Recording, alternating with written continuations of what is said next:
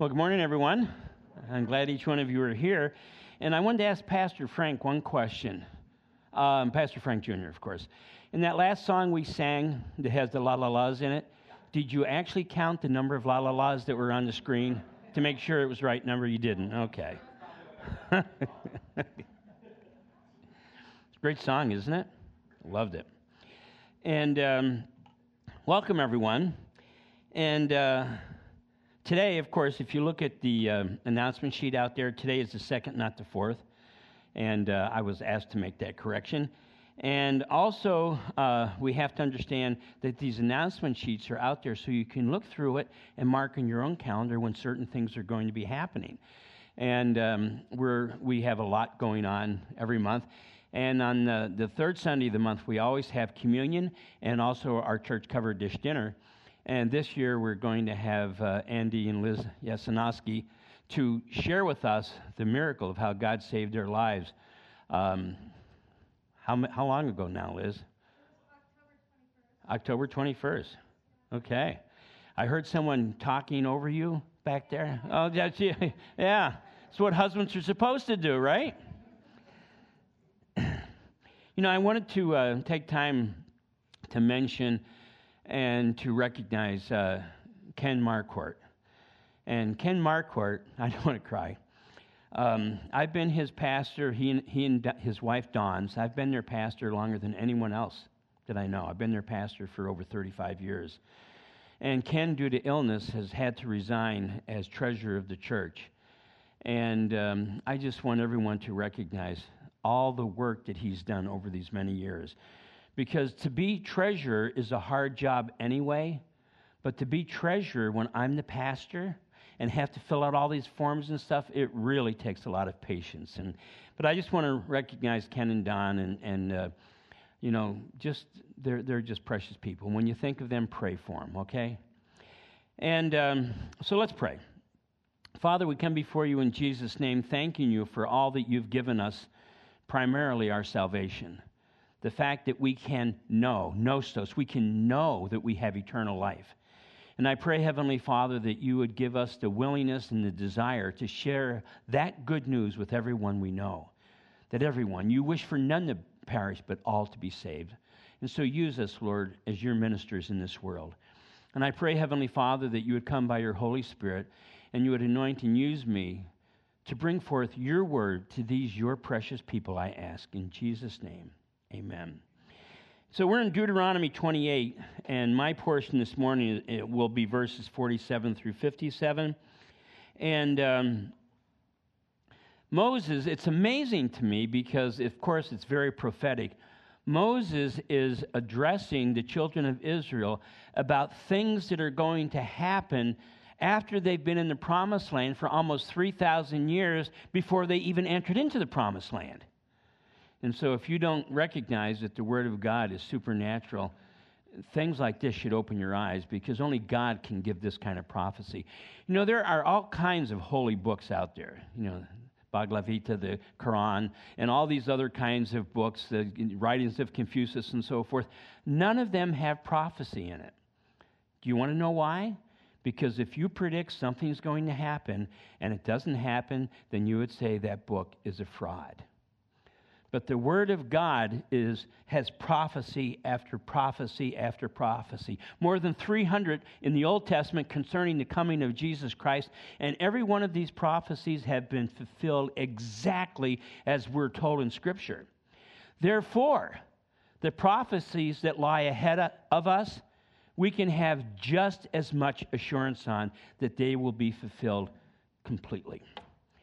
Now, in this particular portion, there are a lot of graphic details we'll be getting into. But one of the things I want you to know is I'm not going to give commentary on them. But the reality is that the things that we're reading about that are such great atrocities, we're seeing in the world today, we're seeing in our nation today.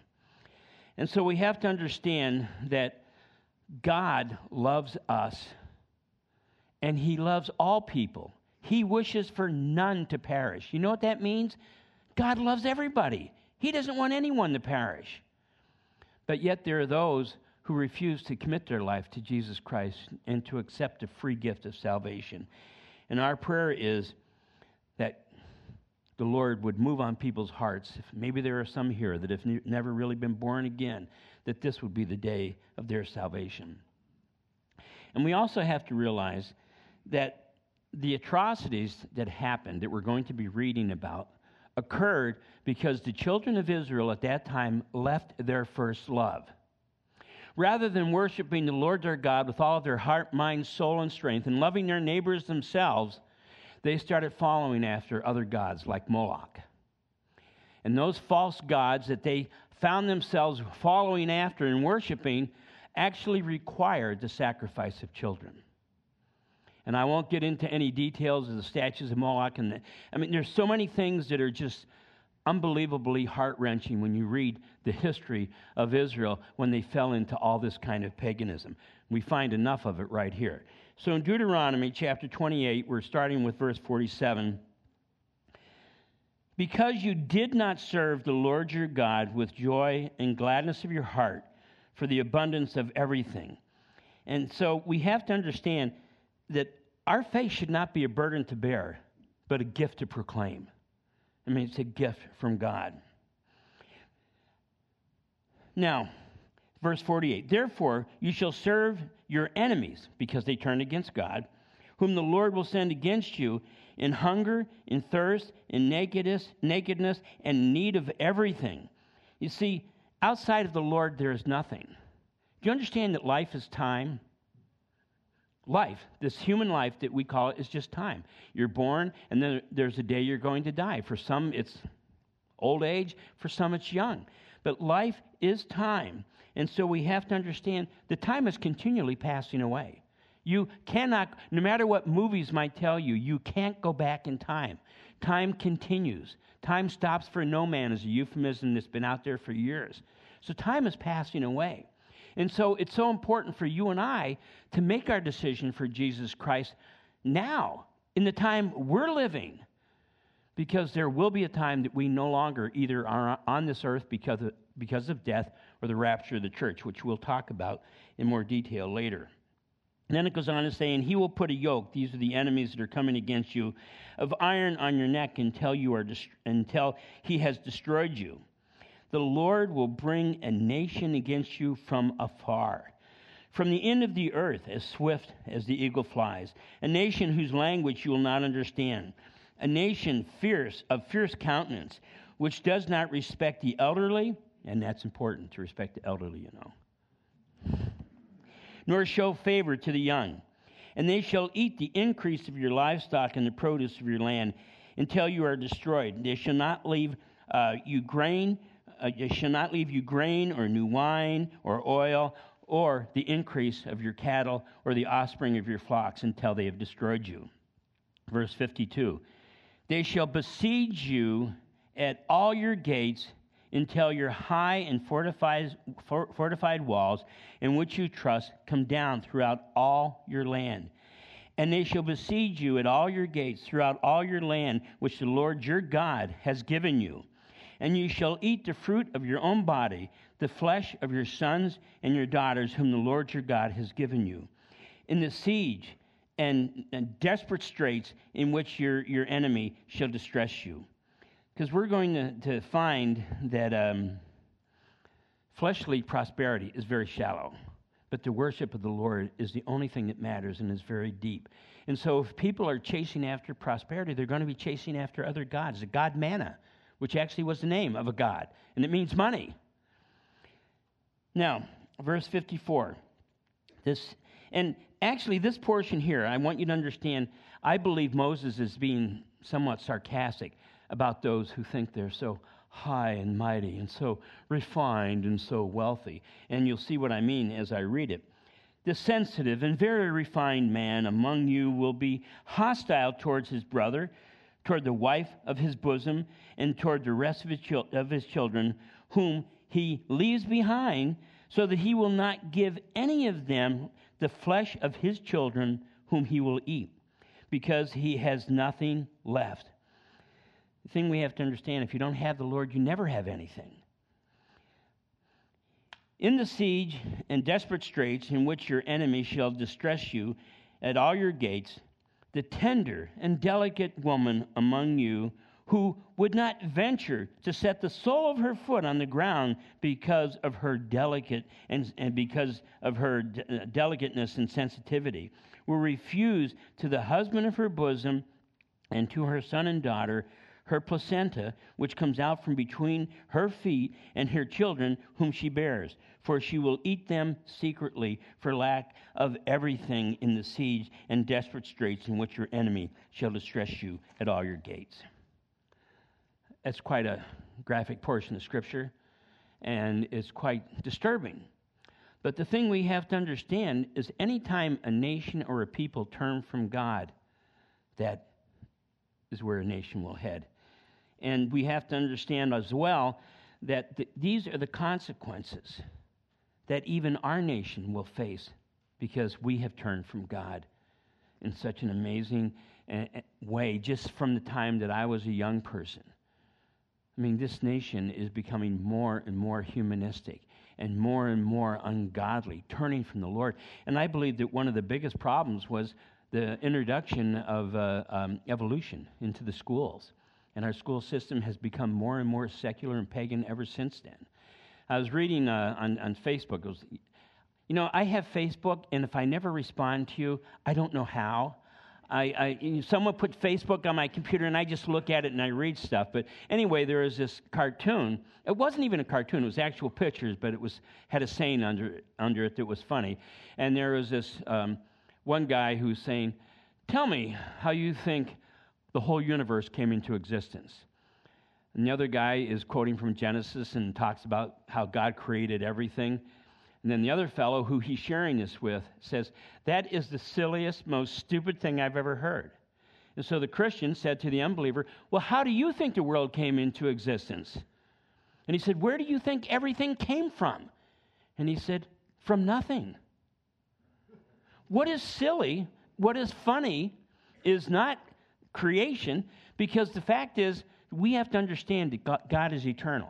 A lot of people say, Where did God come from? He always was. How do you explain that? I don't know how to explain it, but I know it's true. God always was, and He always shall be.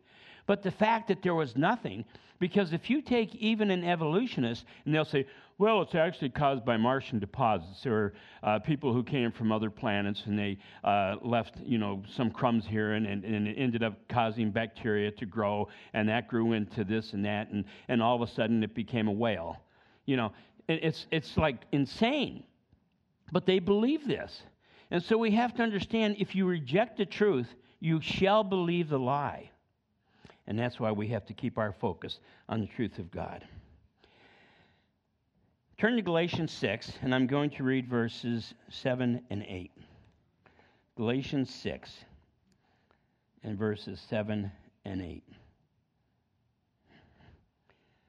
Very telling portion of Scripture. Galatians 6, verses 7 and 8. Do not be deceived. I mean, that's quite a warning. Don't be deceived. Don't be fooled. God is not mocked, for whatever a man sows, that he will also reap.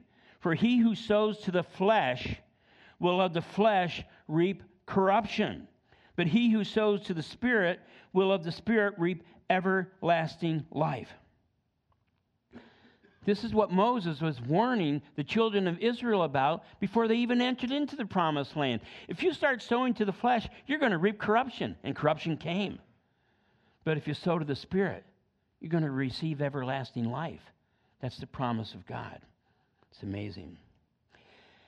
You see, God still blesses obedience and disciplines disobedience. You know why? Because God is love.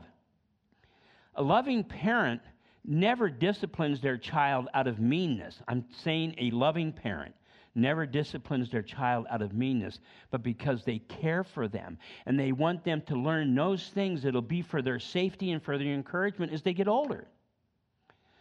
So we have to realize that if a parent has to, uh, you know, discipline their child, there are also times that the parent has to reward their child.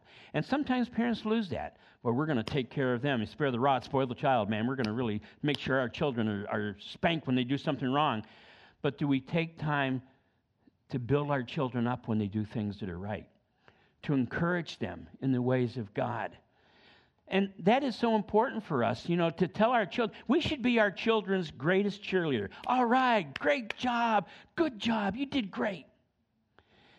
And so it's important to understand that the discipline and the reward that we have received from God, we also have to show to our children as well. Now, we have to understand too that discipline and unrighteousness is something that we have a choice in actually receiving. If you follow the Word of God, you're going to receive reward. If you go against the Word of God, you're going to receive discipline. And I love that portion of Scripture that says, God disciplines those He what? Those He loves. He disciplines us so we know what's best for us, what's going to be, you know, to our benefit. And um, because we have to understand that we reap what we sow. Scripture tells us that. And isn't it true? We reap what we sow.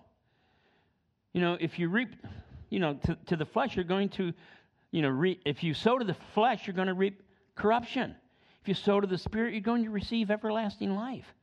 And so we have to make sure that we sow the right things. Because when we sow seed, it can either bring up flowers or it can bring up thorns. So we have to make sure that we sow the seeds of righteousness of Almighty God. Because we must realize that without any moral standard, men will justify whatever they desire. Isn't that true? Without any moral compass, men will justify whatever they desire. And that's what we see in our nation today.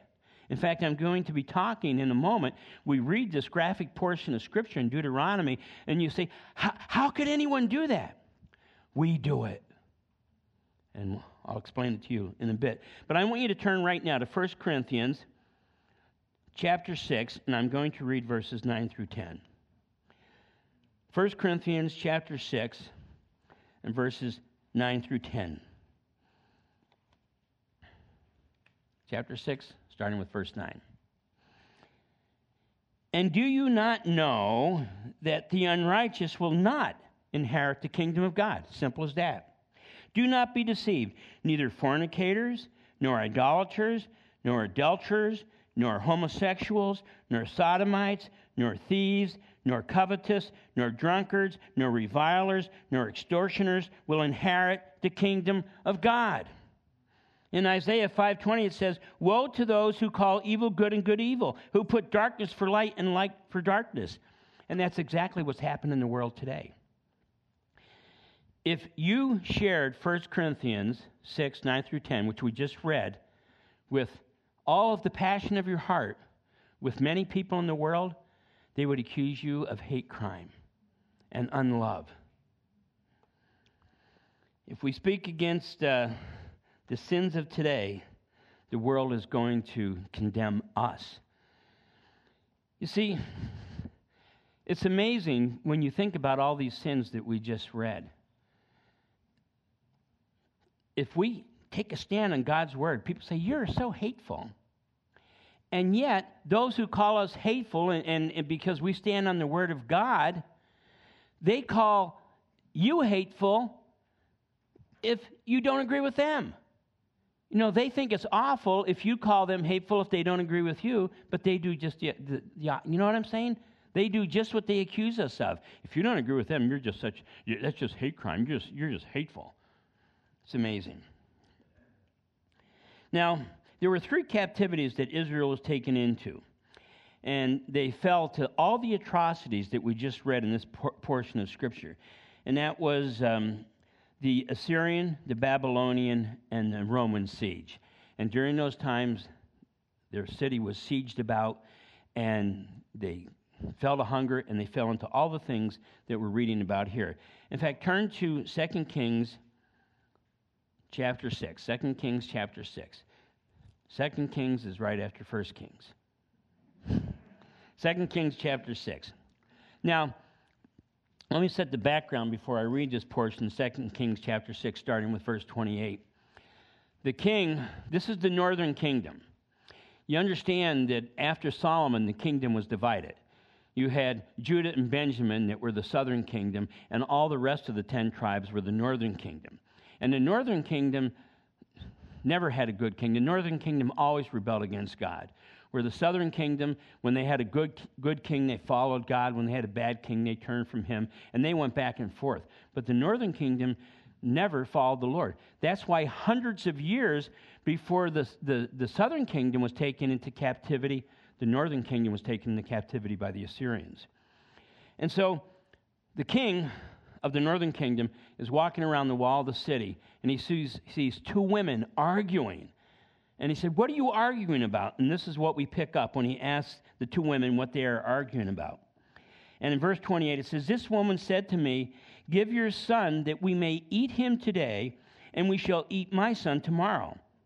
So we, we boiled my son and ate him.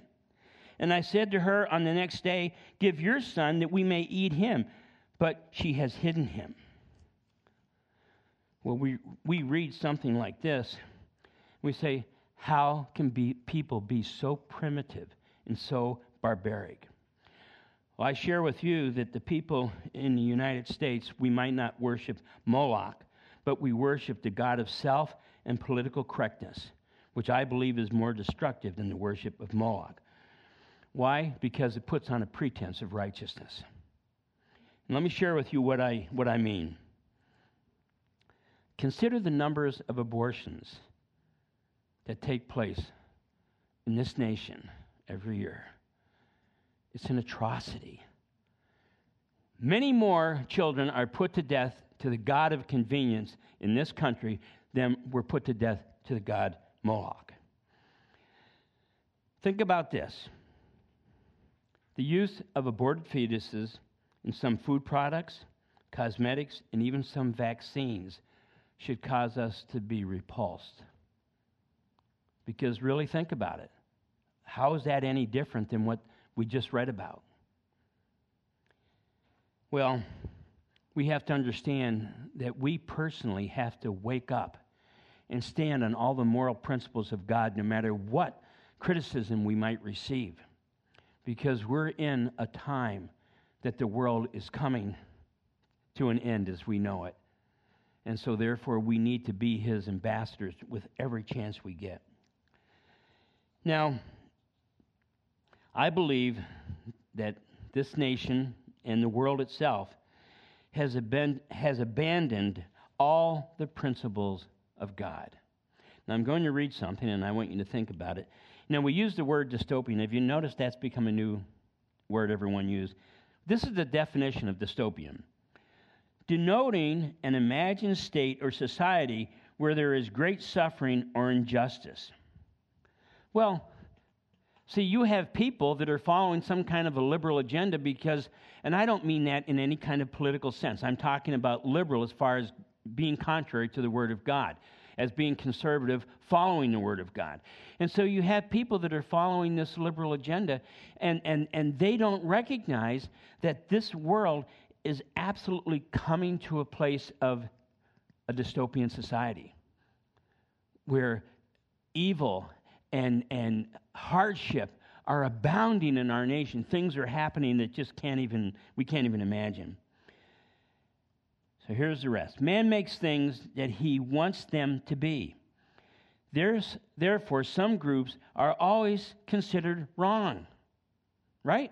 One group or the others are always considered wrong. The problem is that when a society moves from godly principles to humanistics, humanistics, the moral standard is reversed. We, with a moral compass, those, who, those of us who trust the Bible, are now considered evil. Right? Proclaiming that a person is either one sex or the other, that fornication and adultery are wrong, and that the nu- nucleus family is the basis of a moral society makes us guilty of hate crimes. It really does. But those who oppose our way of thinking, they can hate us and they're considered righteous. In 1 John 1 7, it says, But if we walk in the light as he is in the light, we have fellowship one with another and the blood of Jesus Christ purifies us from all sin. Well, fellowship is necessary, church is necessary, Do not forsake the gathering of yourself together, as some have grown into the custom of doing. And all the more as you see that day approaching. It's approaching. We need one another. We need to encourage one another because the world and the world system hates our way of thinking. And yet we are the light of the world. In John 3:36 it says, "He who believes in the Son has everlasting life, and he who does not believe in the Son shall not see life, but the wrath of God abides on him." And brothers and sisters, I believe that the wrath of God is right at the door. The wrath of God is never out of hatred, but out of discipline. But God is so loving that he hasn't appointed us, believers, to wrath. He has promised that before his wrath falls upon the world, he'll take us out of the world in what is called the rapture. When we meet the Lord in the air, we shall be with him forevermore. But we also have to remember that even during the seven years of tribulation, while we're with the Lord, the Holy Spirit will still be here for souls to be saved. And as I have shared with you many times before, I believe that the greatest revival this world has ever seen will be during the tribulation.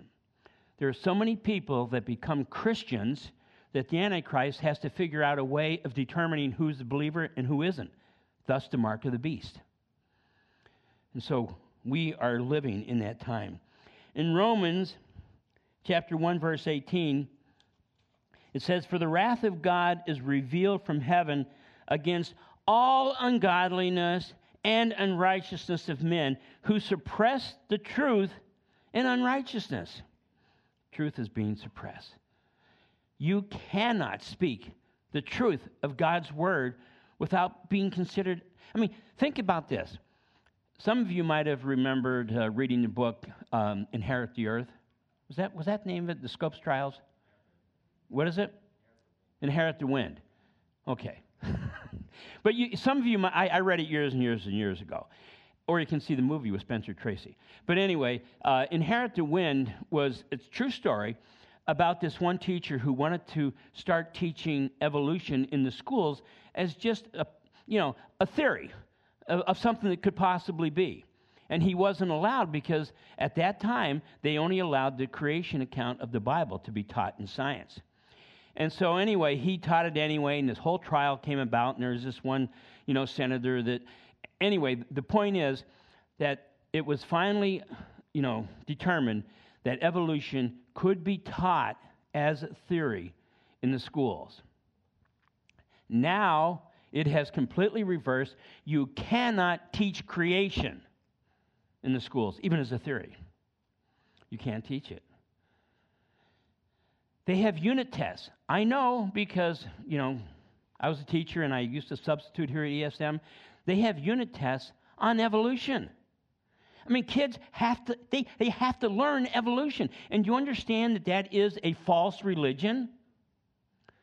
You're determining where life came from, the value of life, and where life is going. That's religion. And yet, it's the only one allowed to be taught now. I want you to turn to Revelation chapter 6 and go to verse 12. Revelation chapter 6, verse 12. And before I start reading Revelation chapter 6, verse 12, I want, want to share something with you. And uh, that is that so many people believe that the seals are the beginning of the tribulation. They are not. The seals only determine what's inside the scroll. It's what a seal always was for. And if you want to read a book, I think there's one left out there. The book of Revelation made plain and clear. No, but I'm serious. It really, it really explains all this. So, anyway, the fact is, when I read this portion, so many people think, well, you, what are you saying? That the rapture happens partway through the tribulation? No, I'm not saying that at all. I'm saying the tribulation hasn't begun until the sixth seal. Anyway, Revelation chapter 6, starting with verse 12. I looked when he opened the sixth seal, and behold, there was a great earthquake, and the sun became black as sackcloth of hair, and the moon became like blood, and the stars of heaven fell to earth as a fig tree drops its late figs when it is shaken by a mighty wind. Then the sky receded as a scroll when it is rolled up, and every mountain and island was moved out of its place. And the kings of the earth, the great men, the rich men, the commanders, the mighty men, every slave and every free man, hid themselves in the caves, in the rocks of the mountains. And they said to the mountains and rocks, Fall on us, listen, and hide us from the face of him who sits on the throne and from the wrath of the Lamb. For the great day of his wrath has come, and who is able to stand? If you read Ezekiel 38, you'll find that just before or right at the time of the rapture, you're going to have all these nations come against Israel. And God supernaturally intervenes and destroys them and their capitals, wipes them out. Well, do you think that's really going to happen? I think it's going to be, uh, happen very soon. All these nations that are mentioned in Ezekiel 38 are in Syria. Guess where that is? The northern border of Israel. I was in Israel at one of their forts. I can't remember the name of it. One of their, and, and you overlooked, you stood in the wall and you overlooked the Syrian border in the direct north of Israel. And so we have to understand that these nations are planning on coming against Israel. Number one, because they hate God, and they hate the Israelites because they're the testimony. One of the greatest testimonies of prophecy being fulfilled in exact detail. In one day shall a nation be formed. Well, Israel was formed in one day. On May 14th, 1948, uh, they signed the declaration that made Israel a nation. That very day, they were attacked by all the nations around them. And supernaturally, they defeated them. So we have to realize that, yeah, all these nations are going to gather, and they're gathered together right now. Not too long ago, just I can't remember if it was a few weeks ago or, or when it was, but anyway, Russia brought in a whole mass of troops into the border of the Middle East. then they sent them back. Why would they do that? I, I can't remember what the number was, but it was like 200,000 or something like that. Why would they do that? Because they're planning an invasion, just as the Bible says. So, someone gave me this morning, I have a good friend who gives me newspaper articles because um, there's only about three people in the world that read the newspaper anymore, and he's one of them. And, um, but anyway, he gets news that most people don't see. And this one is Syrian hit on Israel. There was a rocket attack, and they do plan on um, attacking Israel. Now, this one, U.S. braces for World War III. Well, if you don't think we're living in those times, then you need to open your eyes because we are. Jesus Christ is coming back for his church, and his wrath is going to fall. Because he is a just God, he has to discipline unrighteousness. And his and the unrighteousness of this world. All you have to do is look around. Has the world ever been in this state? Not in my lifetime, and when I study history, never. The world as a whole has been in this state of ungodliness and, and absolutely rebellion against the Lord and proclaiming immorality as moral and morality as immoral. Good is taken for evil. That's what it tells us in Isaiah, right? Good is taken for evil and evil for good. We're seeing that today. And so we're living in that time where Jesus could come back for, for his church before we leave and that would be great with me. And you know, a lot of people say, Well, I just hope the rapture happens before I die. Here's my point I don't care. you know why? Because if I die, where am I going to be? With the Lord. And if I'm dead when the rapture occurs, what happens? I rise first. The dead in Christ will rise first. After that, we who are left and still alive should be caught up together to meet the Lord in the air. So, what do you have to worry about? Well, what, what if I die? You die. Everybody's going to die, barring the rapture. And so we have to realize that we're living in a time that darkness has covered the face of the earth. Darkness is coming when no man can work. Darkness is here. And so you and I need to pre- be proclaimers of the light of the truth of Jesus Christ. We have to make the most, as Scripture says, of every opportunity. Rather than shying away, this should be a time that we proclaim the Word of God. But I take that even many Christians want to be politically correct. Well, I, I can't really talk about God. Yes, you can. Now, I'm not saying you walk down the street and you grab somebody and say, You pagan sinner, you're going to hell, wake up and get saved. You know, I'm not talking about that. That's, that's rude and, and it's, it's silly. But the reality is, there are so many times that we're around people that we are into some kind of a conversation with that the opening's there. We'll take advantage of that opening. Don't shy away from it. Take advantage of it and talk to them about Jesus Christ and salvation. Because he who has the Son has what? Life. He who does not have the Son does not have life. Well, that's so simple. That's right. The gospel is simple. You go to every one of us are natural born sinners. Did you know that? You know, when a baby's born, what's the first thing they do? They cry. And if you know, if you knew baby language, what the baby is saying is me, me. and it's all about me. But anyway, that, I'm being silly. But the point I'm making is that we're born sinners. Every one of us are sinners. Probably, if we shared some of the things that we've been caught up in, we would shock everyone in the room. But you know what? That's not what matters. That's not what we should be talking about. What we should be talking about is the fact that I once was lost and now I'm saved. You go to Jesus Christ with all your baggage of sin and all the transgressions you made, you've made against God and even humanity, maybe others that you love. You go to Him and you say, Jesus, forgive me a sinner. And He will. Lord, take over my life. Come into my heart. And you be the one who guides me from now on. And He will. The best decision I ever made in my life was when I was 30 years old. And that's when I got saved. And the second best decision I ever made is when I asked Fi to marry me. I better say that, you know, that's.